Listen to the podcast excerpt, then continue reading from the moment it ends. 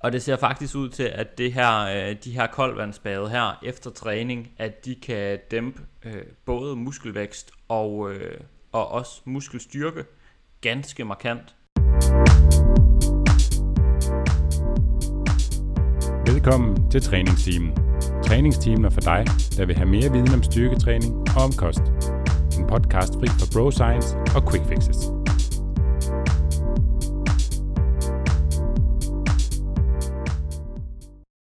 Og velkommen til episode 118 af træningsteamen. I dag snakker vi om restitutionsteknikker, eller måske nærmere sagt mangel på samme. Vi skal nemlig snakke om restitutionsteknikker, der potentielt faktisk kan skade din træning. Det gør i hvert fald ikke din træning bedre, hvilket man må formode er formålet, hvis man udfører en af de her restitutionsteknikker. Men det kommer vi meget mere ind på i den her episode. God fornøjelse.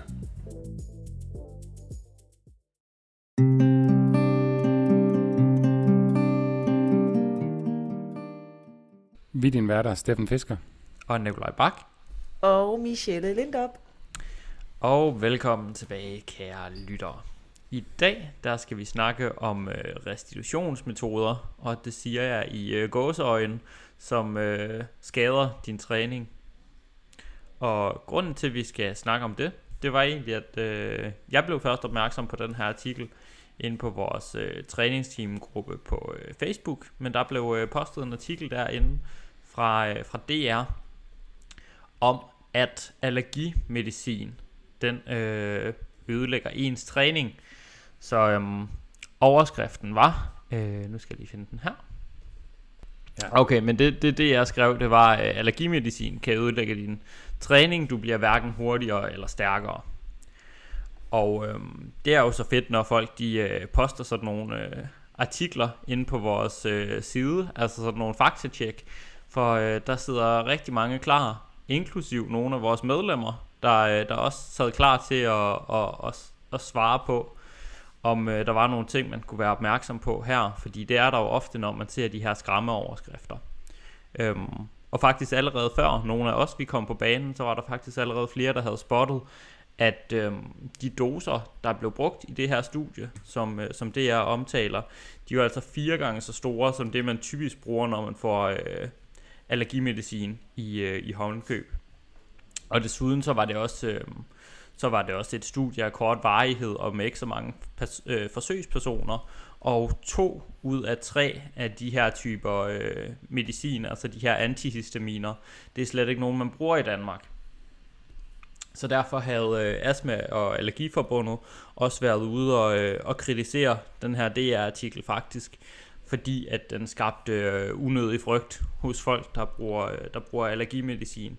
Simpelthen fordi, at når vi snakker noget, der er fire gange så høje doser, som hvad man egentlig bruger, så kan vi slet ikke konkludere, at det samme vil være tilfældet, hvis man bruger en normal dosis. Så, mm. så på baggrund af den her artikel er der altså ikke nogen grund til at være øh, super bange, hvis man er øh, hvis man bruger allergimedicin øhm, eller har astma. Og heller ikke, og heller ikke hvis man bruger meget af det. Nej, nej, altså man, man, man bruger det jo i, i de doser, man nu skal, men det er jo de, de allerfærreste, der bruger firedobbelt normal dosis. Det er jo kun sådan nogle meget svære til, tilfælde af, af nællefeber og sådan noget, skrev Astma Allergiforbundet i den her kritik. Men, øhm, men jeg tænker jo, vi kan smide, øh, smide show notes op til, øh, til begge dele, altså til dels den her DR-artikel, men, men også Astma Allergiforbundets øh, kritik af den. Mm. Mm. Altså, og selv hvis... Jo... Øh, nej, du snakker bare, Michelle. det minder jo lidt om, øh, altså det her med, at man, man ikke lige på forhånd har tjekket ud af, hvilke doser er det egentlig, der bliver brugt øh, i forbindelse med, med de resultater, som man har fundet. Det minder mig bare lidt om sådan hele det her spørgsmål omkring sødemidler og aspartam, øh, at man heller ikke der øh, kigger på et, at det er rotteforsøg, men også at, at, at mange af forsøgene er jo meget høje koncentrationer af de her stoffer. Øh, og det er jo det, som, som vi også øh, er ude og, og, og ligesom postulere, eller hvad man siger, at alting er jo giftigt i de forkerte doser. Så hvis man kommer højt nok op i doseringen, så er næsten alting jo giftigt for os. Øhm, og, og det gælder også den her situation med, med medicin, med øh, allergimedicin, at jamen, hvis du tager alt, alt, alt for meget i forhold til, hvad du er doseret til at skulle tage, jamen så, så er det klart, at det, at det har nogle negative virkninger for dig. Det er jo derfor, at doseringen er sat til øh, den mængde, som det nu engang er. Ikke? Fordi mm. det ved man, at det er, øh, hvad hedder det, at det er øh, sikkert at, at tage. Ja, vi, vi har ham her, øh, Paracelsus hedder han, som sådan bliver, eller blev kaldt øh, toksikologiens forfader. Nu lever han ikke længere. Toksikologi, det er sådan læren om gifte. Øhm, og han, øh, han har øh, sagt, eller det er i hvert fald det, han som citatet ligesom er blevet lavet om til, det her, the dose is the poison. Altså det, det er doseringen, der er farlig, øh, og alt er giftigt i høje nok mængder. Ja. Og det er ret fint at være opmærksom på øh, i forhold til fødevarer, i forhold til træning, i forhold til stort set alt, der kan påvirke kroppen skadeligt. Det er først skadeligt, når det er en skadelig mængde. Mm. Ja. Men selv hvis, men selv hvis øh, det påvirkede træningen negativt, også i de doser, man får i Danmark, så er der jo mange, der ikke har et valg, hvis man har allergi. Altså, så er det, så er det måske det værd, at man ikke skal rende og nys hver, øh, flere gange i minuttet, tage lidt allergimedicin, og så må man, så må man nøjes med en lille smule færre gains, hvis det var det, der var tilfældet. Altså det ved vi jo ikke om tilfældet, men, men jeg tror, at de færreste ikke kan undvære allergimedicin selv, hvis det skulle være tilfældet. Og det betyder jo ikke, at man ikke får resultater ud af ens træning. Det er jo ikke, fordi træningen er ligegyldig. Man kan stadigvæk blive stærkere og bygge muskelmasse. Men vi snakker bare om, at man måske ikke får det samme ud af det i det her tilfælde. Mm. Og øh, der kan man også sige, at, at når man bliver påvirket af at have allergi. Nu er jeg heldigvis en af dem, som ikke er, er hårdt ramt af forskellige former for allergier, men jeg kender flere, som bliver rigtig hårdt ramt, og noget af det, som de jo siger, det er, jamen, altså, de, de er simpelthen ikke i stand til at træne øh, med samme intensitet, eller hvis overhovedet, øh, når de har de her anfald af en allergi, eller når pollen er øh, sindssygt høj udenfor, så er det vildt ubehageligt at gå ud og løbe en tur, og så er det jo klart, at hvis man ikke kan opretholde den samme træningsintensitet, og det sker sådan regelmæssigt, så er det jo klart, at man heller ikke får det samme ud af sin træning. Ja, så det er også det der med at se på, okay, hvad er alternativet egentlig? Er alternativet, at jeg ikke tager allergimedicin, og så er mega mærket i det? Ikke kun i forhold til, til min træning, som kommer til at lide endnu mere af det måske, selv hvis der var en hypotetisk lille negativ effekt, som vi ikke engang ved, om den er der. Øhm, at, at hvis alternativet så er, at man bare træner og er påvirket af ikke at tage sin allergimedicin, så er det jo bare lort med lort på, fordi så har man både de negative effekter uden for træningslokalet, men også har det dårligere, når man træner. Så det her med at huske, okay, hvad er alternativet? Men, men med det sagt, så kan vi jo ikke engang sige, at der er en negativ effekt. Nej.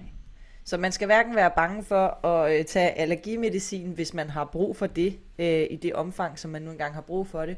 Men man skal altså heller ikke være bange for, at øh, når pollen-sæsonen den øh, skyder i gang, og der er virkelig meget øh, pollen i luften, og man måske ikke lige får trænet helt ligesom man plejer, så skal man altså heller ikke være bange for, at man mister alle sine gains på det, øh, fordi man kan sagtens bevare sine resultater, og en kortere periode med lidt lavere intensitet er jo selvfølgelig heller ikke øh, ødelæggende, så at sige, for ens resultater.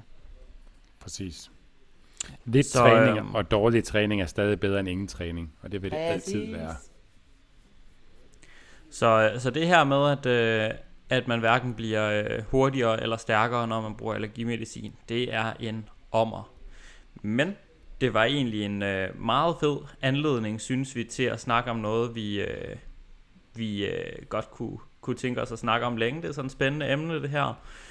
Og så var det egentlig en, en rigtig god anledning til at snakke om, okay, hvilke ting gør folk rent faktisk, som er skadelige for deres træning i de mængder, man typisk gør det i. Øhm, og der har vi, øh, der har vi samlet sådan øh, tre hovedpunkter, vi godt kunne tænke os at snakke om. Fordi der er sådan en paradoks i, at nogle af de ting, som folk de gør for at forbedre deres restitution og forbedre deres træning, det, øhm, det ser faktisk ud til at have en negativ effekt. Mm. Så øhm, allergimedicinen, den øh, er sandsynligvis fritaget i den her i den her ombæring, i hvert fald hvis man bruger det i normale doser, skal man ikke være bekymret, men der er faktisk nogle ting, som ikke giver mening, men som folk øh, inden for trænings- og fitnessmiljøet bruger. Mm. Især her under corona, synes jeg, at jeg har bemærket, at rigtig mange mennesker er begyndt at øh, vinterbade, eller bruge sådan nogle koldtvandsbade, øh, og øh, postulerer i hvert fald, at det har en meget, meget gavnlig effekt i forbindelse med deres træning. Jeg har nogle enkelte klienter, som, som er begyndt på det udelukkende for at få mere ud af deres træning.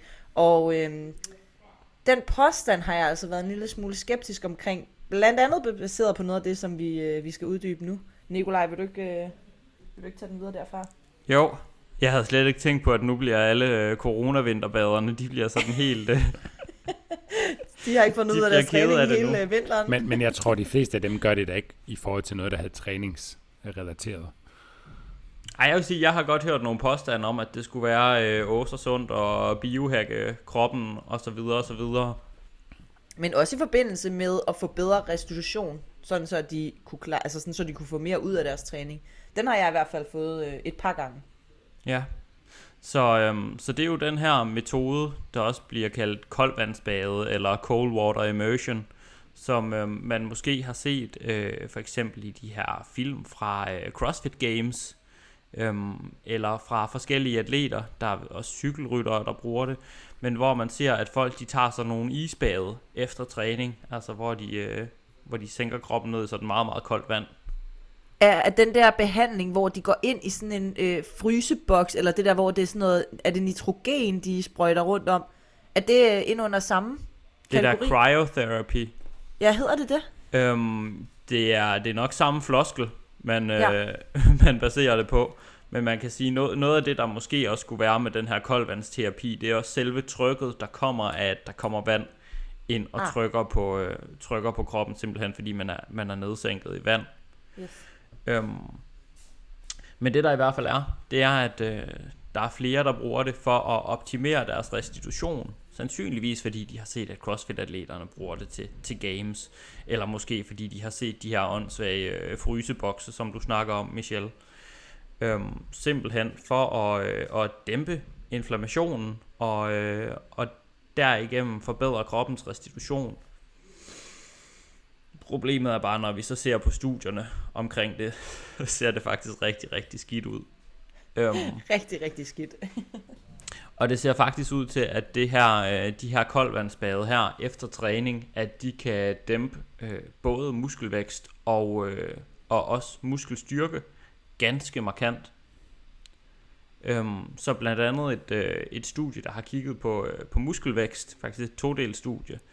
Øhm, der så man, at øh, den ene gruppe, det var øh, sådan 12 ugers styrketræning. Øhm, der så man, at den, øh, den ene gruppe, dem der ikke brugte den her, øh, brugte den her koldvandsterapi, de havde gennemsnit øget deres muskelmasse med lige over 300 gram, og den anden gruppe, dem der havde brugt øh, koldvandsterapi, de havde kun øget deres muskelmasse med lige over 100 gram. Så det er under halvdelen af resultaterne faktisk. Ja, man kan sige, det er sådan faktor 3, der er i forskel. Ja. Øhm, og, og det der med størrelsesforskel, det er noget, man kan passe rigtig meget på at konkludere alt for meget ud fra, når man sådan sidder med videnskabelige studier. Det er ikke sådan, vi kan sige, at det begrænser ens træningsresultater til en tredjedel. Øhm, men vi kan i hvert fald se, og det er vist i flere studier, at, øhm, at sådan noget koldvandsterapi her, det ser altså ud til at bremse muskelvæksten, og, øhm, og også øh, sådan styrke i forbindelse med, med træning. Der er faktisk kommet en ny øh, metaanalyse, der viser, at øh, muskelstyrken øh, på sigt, den bliver altså også påvirket negativt af, at man bruger den her restitutionsmetode, siger jeg igen i, øh, i gåseøjne. Mm. Men, men hvorfor er det så, at de her dygtige atleter, de bruger det? CrossFit-atleter og Tour de France cykelryttere. Hvorfor bruger de det, hvis man må gå ud fra, at de også er opdateret på, på restitution? Ja, Michelle, det snakkede du lidt om inden, uh, inden episoden. Altså, øh, man kan jo sige, at det er jo ikke altid, at øh, selvom at man er højt, øh, altså sådan på, på et højt niveau øh, inden for en eller anden sportsgren, at man, at man ved sådan, hvad der er rigtigt, eller sådan, nej, hvad nej. videnskaben siger om de forskellige ting. Øh, ofte er det jo øh, en, en træner eller et team omkring den enkelte elit, som, som har noget viden, eller som mener nogle bestemte ting. Øh, så, så det er ikke en forudsætning, at fordi man er eliteatlet, så ved man også, hvad forskningen siger omkring øh, det, man gør. Mm. Men, øh, men det man kan sige, at, at den akutte øh, brug af øh, af koldvandsbade. Altså for eksempel, som, som når vi ser de her film med CrossFit øh, Games øh, atleterne, som efter en, en workout, jamen så, så sætter de sig ud i de her is, øh, øh, isvandsbassiner og, øh, og sænker sig ned i dem og sidder der et par minutter og sådan noget. Og det er, øh, det er jo en akut løsning, fordi at de har flere højintense øh, præstationer i løbet af den samme dag. Så at øh, når de har haft deres første workout, jamen så går de simpelthen ud og sætter sig i de her øh, bade, øh, simpelthen for at reducere øh, muskelsmerten, sådan så at når de så skal ind på gulvet igen efterfølgende, så kan de gå ind og præstere igen, fordi at de får den her øh, reduceret muskelsmerte, der kommer af at, at, at performe på det niveau, som de nu engang gør. Øhm, så i det tilfælde kan man sige, der er måske øh, den akutte, altså brug af, is, af isvandsbad eller af, af koldvandsbad, er, øh, er nok mere, øh, hvad kan man sige, øh, fornuftig, end at bruge det i forhold til, hvis man har en længere træningsperiode, og man, øh, og man simpelthen bruger det for at, at, se, altså at øge ens restitution, sådan så at man øh, kan opnå mere muskelstyrke eller mere muskelvækst. Øh, det er det, som Nikolaj lige har forklaret, at det ser ikke ud til at være gavnligt. Det ser faktisk ud til at være øh, måske en lille smule øh, dæmpende for, øh, for de resultater, man kan få på længere sigt. Men lige nu og her, når man har de her intense øh, performance på samme dag, jamen så kan det give mening for at øge øh, hvad hedder det, præstationen ved at dæmpe muskelsmerten imellem, eller sådan til den efterfølgende øh, performance-del. Så, så kan man sige, at det optimerer sådan den, den kortvarige præstationsevne, men på lang sigt så er det negativt. Ja, det var en meget fin måde. Man kan i hvert fald sige det indirekte, fordi det er jo som sådan ikke, fordi det er præstationsfremmende, heller ikke på kort sigt, men, men det fjerner bare noget af ens, ens muskelskade og muskelsmerte, så man kan sige, det, det, det er sådan en form for lappeløsning på en eller anden måde, men en nødvendig lappeløsning for de her atleter, fordi at det, de skal jo smadre sig selv til games. Altså, hvis man trænede på den måde, det ville jo være fuldstændig idiotisk, men nu er det en del af konkurrencen, øhm, og derfor så må, man, så må man jo gøre, hvad man kan for, for at leve igennem, øh, igennem hele det, øh, det træningsregime, som det omfatter. Men i en træningssituation, øh, og nu er det jo de færreste af, af vores lyttere, der skal stille op til en eller anden ekstremsport, øh, de træner jo egentlig bare for at komme i god form og udvikle sig i deres træning. Det giver ikke mening i forhold til at udvikle sig og blive bedre i sin træning. Mm. Øhm, og spørgsmålet er jo så, hvad årsagen bag det er. Noget er nok, at man med det her øh, kolde vand øh, øh, sænker blodtilførselen lidt, øh, og det kan man sige, så kommer der ikke helt så hurtigt næringsstoffer ud i vævet, altså til at, til at genopbygge muskelvævet med. Det er måske en del af mekanismen. Noget af det, man også kan se, det er det, man kalder sådan anabolisk signalering, som er nogle, øh, ja, det er sådan en, en kæde af signaler, der ligesom skal i gang sætte vores muskelopbygning. Den ser ud til at blive påvirket negativt, og det er måske egentlig fordi, at øh, de her koldvandsbade, de dæmper restitutionen. Nej, sludrøvl. De dæmper inflammationen. Ja. Og øh, det er jo nok noget, man tænker, okay, men det lyder da også super smart, og det er jo også derfor, man bruger de her isbade. Men det er nok ikke skide smart at prøve at dæmpe vores inflammationsrespons efter træning alt for meget, øh, fordi det ser ud, ud til, og, og det bygger, bliver egentlig endnu mere underbygget af de andre metoder her, vi skal se på senere, men det ser egentlig ud til, at det akutte inflammationsrespons efter træning, det er noget af det, der rent faktisk er med til at igangsætte vores øh, træningsadaptationer. Altså at vi begynder at bygge muskelmasse, og vi begynder at reparere de her små mikroskader, der er på muskelvævet under træning. Ja. Og det er lidt sjovt med det her med inflammation, fordi der er helt sikkert også rigtig mange af jer, som sidder og lytter med til den her episode, som kan øh, genkende, at inflammation, det er jo en dårlig ting. Det skal vi for alt i verden øh, undgå og modvirke, også altså, i forbindelse med skader, for man at vide, når man, du har en inflammation i, øh, i den og den scene, det er, det er derfor, du har ondt i din arm eller albu, eller hvad det nu er, hvor det er, du har det. Så, så inflammation bliver jo ofte opfattet som noget rigtig dårligt, også i forbindelse med sådan noget antiinflammatorisk kost, at man skal prøve at modvirke inflammationen øh, ved at spise på en bestemt måde. Men det er jo bare sådan, at information ikke altid er en dårlig ting. Og det er faktisk lidt... Øh, det, jeg kan huske, da jeg første gang fik det at vide, da jeg gik på universitetet og havde et, øh, et fag omkring... Det har været sådan noget endokrinologi og muskelfysiologi. Øh, der, øh, der, fik jeg, der hørte jeg det her første gang, at inflammation er ikke per definition en dårlig ting. Det er noget, der sker konstant i vores krop, og som vi skal ligesom øh, som vores krop sagtens kan arbejde med, og i nogle situationer er det faktisk en god ting, og i nogle situationer er det en dårlig ting. Når det er sådan en længerevarende øh, kronisk inflammation, kan man måske nærmere kalde at øh, sige, at det er dårligt. Men dengang jeg fik det at vide, der var jeg virkelig, virkelig overrasket, fordi jeg havde altid troet, at inflammation var noget, der var dårligt. Øh, men det er det bare ikke, og i forbindelse med at og, øh, og opbygge muskelmasse og, og i forbindelse med træning, er inflammation en grad af inflammation, igen doseringen af, øh, er, er, er giften her, men at en grad af inflammation er faktisk godt for, at vi kan adaptere til den træning, vi laver, sådan så vi kan opbygge øh, hvad hedder det, muskelmasse, sådan så vi kan blive stærkere øh, over tid, og dermed få de resultater, som vi gerne vil se ud af træningen.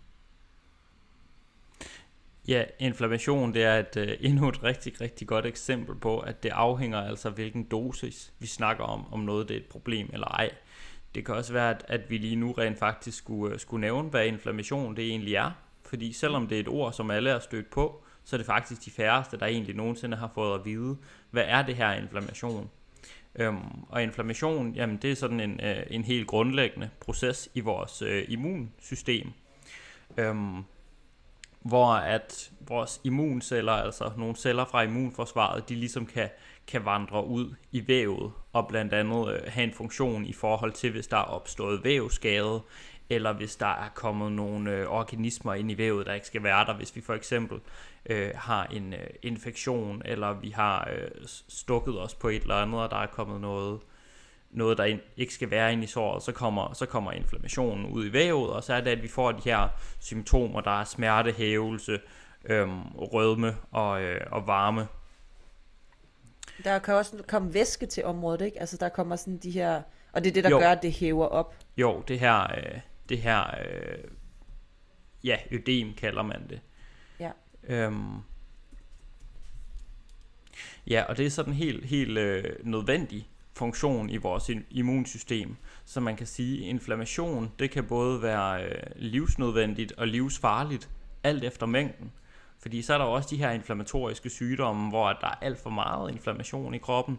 Øh, men det er også et problem, hvis vi har for lav inflammation. Og der er også, som du siger, Michelle, forskel på, om det er øh, inflammation, der stiger hurtigt efter træning, eller om det er et øget niveau, der er hele tiden i kroppen, så det er desværre blevet sådan en buzzword, hvor man tænker, at det skal man bare gå rigtig meget op i at dæmpe. Øhm, mm. Men sådan er, det, øh, sådan er det ikke nødvendigvis. Øh, hverken i forbindelse med træning, men heller ikke i forbindelse med kosten, det her antiinflammatorisk kost for eksempel. Men det er en, det er en helt anden boldgade, som jeg ikke øh, synes, vi skal, vi skal åbne nu. Det kunne vi snakke meget længere om. Ja, og vi skal nok smide øh, links op til studier i øh, show notes, øh, hvor man ligesom ser på de her forskellige metoder, hvor man har undersøgt dem. Noget af det, man også så på det her koldvandsterapi, det var, at de her øh, muskulære satellitceller, som vi også har snakket om i forbindelse med, øh, med vores episode om muscle memory, som, som har en, rigtig, en, en ret vigtig rolle i forhold til opbyggelse af muskelmasse, at de blev altså også påvirket negativt af, af de her koldvandsbader. Så det er altså ret veldokumenteret, at øh, sådan koldvandsbadning lige efter træning, sådan noget koldvandsterapi, det, øh, det påvirker træningen negativt, og det er nok egentlig i et, i et relativt stort omfang. Altså, der er ikke nogen grund til at gøre det her. Jo, man kan sige, hvis, hvis, man, øh, hvis man træner så meget og så hårdt, at, øh, at man har for stor muskelsmerte efter træning og for højt inflammationsniveau, så kunne man sige, ja, så kunne man gøre det. Men det ville sgu nok være smartere at lade være med at træne idiotisk til at starte med.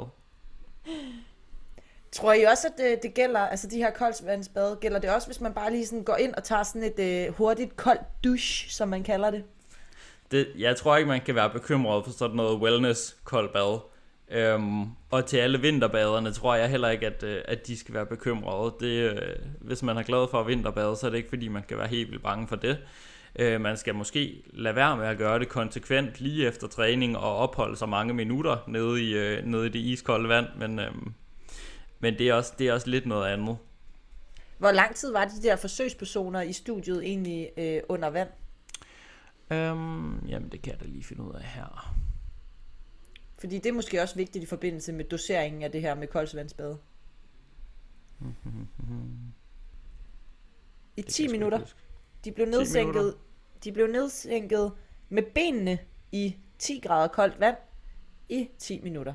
Ja, så det er altså det er lang tid. Det er ikke bare sådan lige et, et hurtigt dyb, Nej. som i forbindelse med, med vinterbadning. Ja, men det er måske også vigtigt at have med. Klart. Ja, ja, det er sådan noget, der... Og, og det er jo igen, det er sådan noget, der er rigtig nederen og rigtig krævende, men som man ikke får noget ud af. Det er ikke noget, man bare gør sådan ved en fejl. Heldigvis. Men, øhm, men det øh, kan vi i hvert fald anbefale, at man lader være med at bruge tiden mm. på sådan nogle øh, isvandsbade efter træning. Mm. Hvis man har brug for det, så vil det være bedre i en træningsmæssig sammenhæng, at man begynder at se på, okay, hvad kan jeg justere på for rent faktisk at kunne holde til min træning, uden at være, øh, være fuldstændig øm resten af ugen. Ja, der er jo ret mange andre ting, man kan gøre for at øh, forbedre ens restitution, øh, sådan så at man kan få de resultater af træningen, som man gerne vil. Blandt andet at sove mere, øh, og sørge for at spise nok, og sørge for at hvile nok øh, imellem ens træninger. Det var fandme et godt hack. Ja. Det er bare det bedste hack, især det med at sove. Ja, det er ikke særlig hackagtigt, men det virker bare. Det virker. Så nu hvor vi har gjort øh, alle vinterbaderne nervøse, det behøver ikke at være, øhm, så går vi til næste punkt på øh, listen, og det er selvfølgelig surdej, som er noget, alle også har kastet sig over under corona. ja. Nej, det er ikke, øh, det er ikke surdej. Det, vi skal det bare næste... gøre os rigtig upopulære med alle jer, som har prøvet en masse nye ting i jeres øh, corona-ferie, ja. skulle jeg se at sige. Hjemmetræning, surdej og vinterbadning, det ødelægger alle dine træningsresultater for evigt.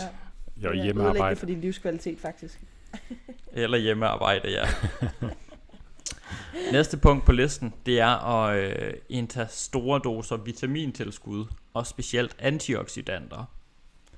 Og det er nok øh, særligt for øh, C-vitamin og E-vitamin. Mm. Men, øh, men det man jo hø- nogle gange hører, det er, at hvis man, øh, hvis man træner rigtig hårdt, så skal man, øh, så skal man indtage store doser C-vitamin, simpelthen for at forbedre sin restitution og forbedre at kunne øh, håndtere den her høje træningsbelastning. Det kan vi ja. se. Det er sgu heller ikke tilfældet. Så hvad, hvad skulle det, årsagen være? Er det det samme øh, årsag, man tager det for ligesom at, at håbe på, at man sænker det her inflammatoriske øh, respons? Men som ja, at det, det er faktisk... At det har en negativ effekt alligevel. Ja, det er faktisk typisk grunden til, at man får at vide, at man kan tage store mængder C-vitamin i forbindelse med træning. Det er typisk det her argument om, at man ligesom skal, skal begrænse inflammationen, fordi C-vitamin det fungerer som en antioxidant. Øhm, men den her idé om, at antioxidanter, for det første, at antioxidanttilskud er virkelig sundhedsfremmende, øh, det ser sandsynligvis ud til ikke at være rigtigt, men det må være en helt separat episode. Øh, men de ser heller ikke ud til at være gode at bruge i forbindelse med træning. For der har man lavet lignende studier, som man har på, øh, på koldvandsterapi, og der kan vi altså se, at, øhm, at store doser C-vitamin og E-vitamin efter træning, det, øh, det bremser faktisk, øh, det bremser faktisk muskelvæksten. Så det er ikke, øh, det er ikke særlig fedt. Og mekanismen bag det, det er jo sandsynligvis det samme som for, øh, for koldvandsbadene. Det her med, at man har faktisk ikke brug for at bremse øh, inflammationen lige efter træning i, i det omfang, som man, som man sigter efter. Inflammationsresponset efter træning, og efter vi har fået de her små mikroskopiske skader på muskelvævet. Det er en del af træningsadaptationerne øh, og træningsresponset. Så det, og det giver jo god mening, at, øh, at kroppen den godt selv kan finde ud af at hele sit væv op, efter vi har, har belastet det. Og nu siger jeg hele det. Det er jo mere et spørgsmål om, at, at vævet egentlig bliver styrket til at kunne øhm, håndtere den træningsmængde, vi påvirker det med. Det er jo igen et spørgsmål om dosis. Når vi styrketræner, så vil vi også gerne påvirke kroppen med en stimulus, der er tilpas til, at den er udfordrende, men ikke så stor, at det er for meget til, at vi kan restituere os fra det og tilpasse os til det. Og bare for at tage den i opløbet, så kunne jeg forestille mig, at der måske var nogen, der sad og tænkte nu, åh, oh, oh, jamen skal jeg så være bekymret for at tage min multivitaminpille, hvor der jo nogle gange er ekstra øh, C-vitamin i, eller skal jeg være bekymret for at spise appelsiner, eller nogle af de her øh, frugter og grøntsager, som indeholder meget øh, C-vitamin øh, efter min træning, fordi at det kan være hæmmende for, min, for mine resultater. Og til det vil jeg bare lige sige, øh, nej, tag det roligt. Du kan sagtens spise øh, det, som du plejer at spise. Du kan sagtens spise en multivitaminpille, uden at det kommer til at gå ud over øh, dine træningsresultater.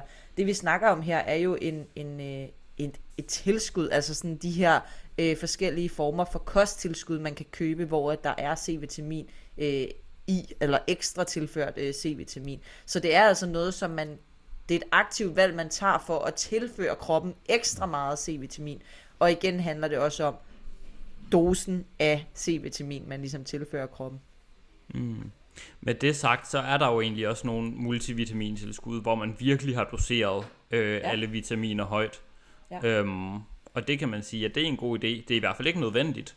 Nej. I det hele taget er det nok ikke nødvendigt at tage en multivitamin, men altså, man kan jo, der er jo nogen, der gør det for at være på den sikre side, og hvis det ikke er sådan nogle megadoser af vitaminer, så er det jo sikkert fint nok. Øhm, man skal i hvert fald slet ikke være bekymret, fordi man spiser grøntsager. Det, det kommer ikke til at fuck med din, uh, din træning. Det skal du ikke være bekymret for. Så bliv endelig ved med at spise jeres grøntsager derude, ikke? Ja, men øhm, det der med at tage store doser C-vitamin, eller E-vitamin, eller antioxidanter i det hele taget, øhm, giver nok ikke så meget mening, og det giver, øh, det giver bestemt ikke mening at tage store mængder C-vitamin lige efter ens træningspas. Nu ved jeg, hvorfor at jeg aldrig rigtig blev øh, bedre til at, at løbetræne. Min mor hun havde sådan en idé om, at, øh, at øh, man skulle spise sådan, øh, hvad var det, tre, tre tabletter af sådan noget C-vitamin. Specielt øh, i vinterhalvåret, der skulle man virkelig spise meget C-vitamin. Det sagde hun, det var fordi, at så boostede man sit immunforsvar.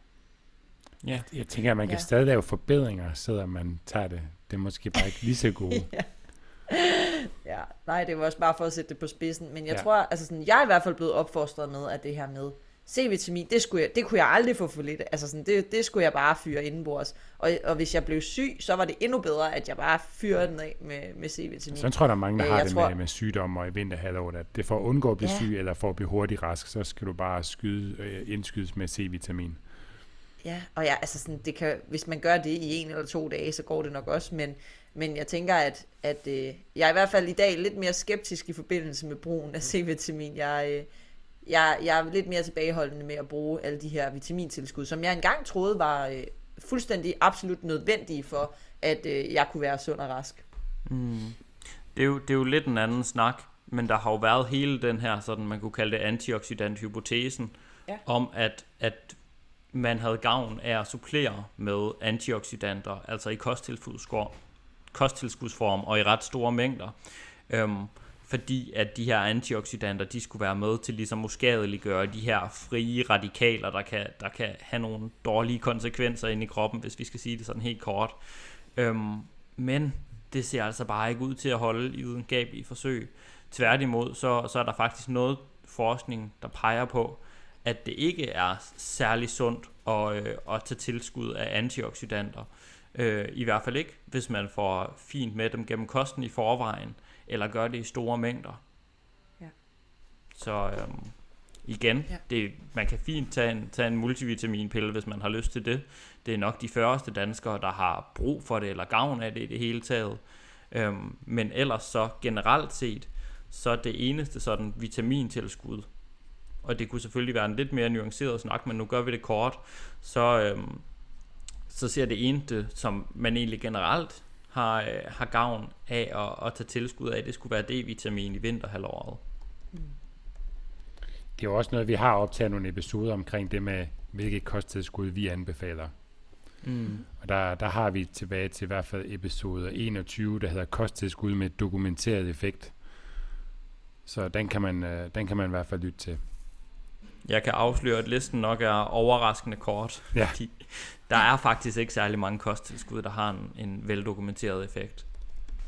Og så har vi også lavet en episode, der hedder kosttilskud, der, der spilder penge. Jeg kan ikke lige huske nummeret på den, men, øh, men det, den ligger Det er lige til gengæld en lang liste. Den er til gengæld lidt længere, ja, men øh, den ligger i hvert fald lige forlængelse af et par stykker før eller efter.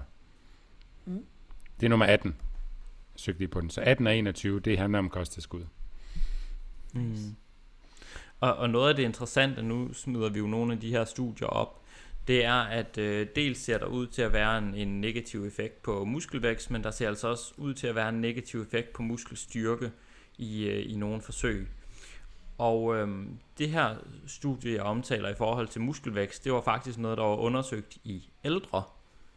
Og det er lidt sjovt, fordi man kunne forestille sig, at hvis der var nogen, hvor det ligesom gav mening at fokusere på at dæmpe øh, inflammationsresponset, så skulle det måske være i ældre, øh, fordi at de holder til en lavere træningsbelastning og, og generelt ikke har den samme sådan øh, øh, anabole potentiale, hvis man kan sige det. De har ikke samme potentiale for ligesom at opbygge muskelmasse, som, øh, som yngre personer har.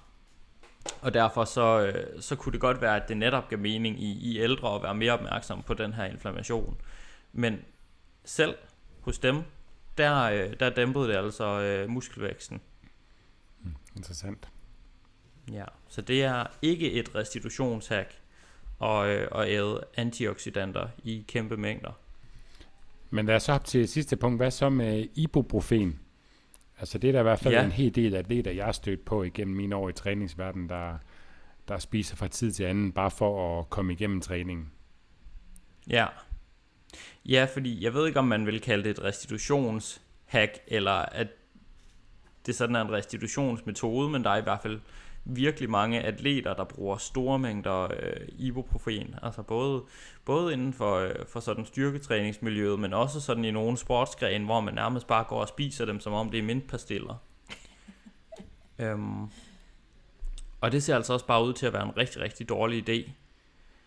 Igen, har man, øh, har man fået ordineret ibuprofen af lægen, øh, så giver det selvfølgelig god mening at bruge det, øh, hvis man er, har fået en skade eller et eller andet, hvor det, hvor det rent faktisk har en, øh, har en relevans at få dæmpet den her inflammation, øh, inflammationsrespons, altså hævelsen og, og smerten og, og alle de her ting, der kommer. Men det skal ikke være noget, man har brug for at dæmpe på, øh, på sådan en daglig basis i forbindelse med ens træning. Så træner man simpelthen for hårdt eller for dumt.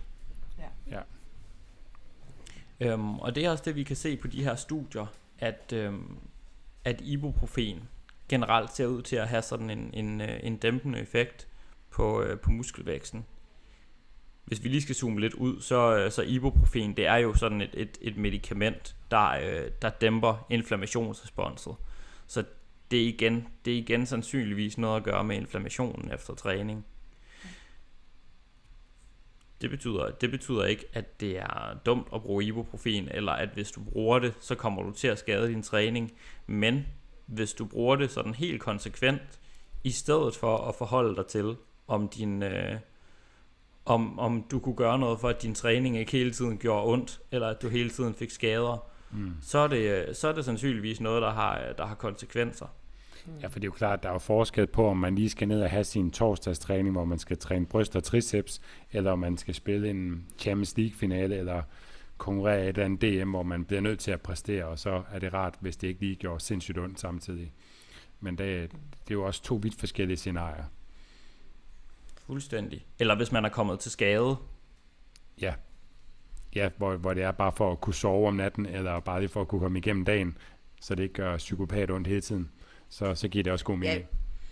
Ja, i hvert fald hvis man bruger det som øh, erstatning for at gå i dybden med, okay, hvordan ser min træningsprogrammering egentlig ud, ikke? Jo. Så øh, hvis, hvis ens træning er så hård, at man bare bliver ødelagt, så man er nødt til at tage de her øh, øh, smertestillende øh, piller inden den næste træning, øh, i stedet for ligesom at gå i dybden med, så at kigge på, okay, hvor, hvor meget volumen har jeg i min træning, hvor meget intensitet har jeg i min træning, osv.